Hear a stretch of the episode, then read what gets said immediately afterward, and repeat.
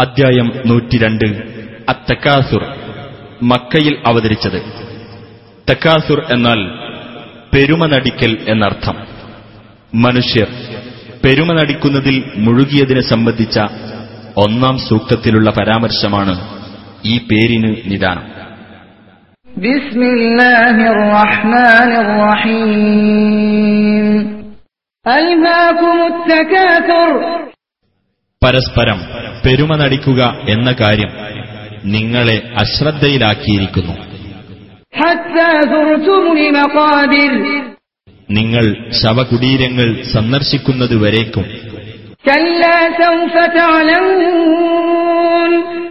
നിസ്സംശയം നിങ്ങൾ വഴിയെ അറിഞ്ഞുകൊള്ളും ും.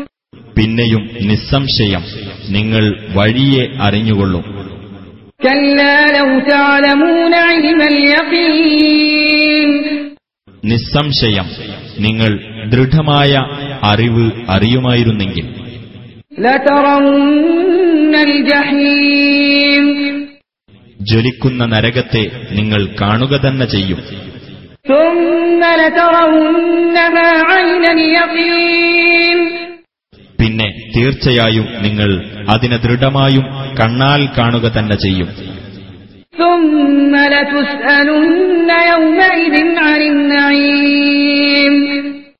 പിന്നീട് ആ ദിവസത്തിൽ സുഖാനുഭവങ്ങളെപ്പറ്റി തീർച്ചയായും നിങ്ങൾ ചോദ്യം ചെയ്യപ്പെടുക തന്നെ ചെയ്യും.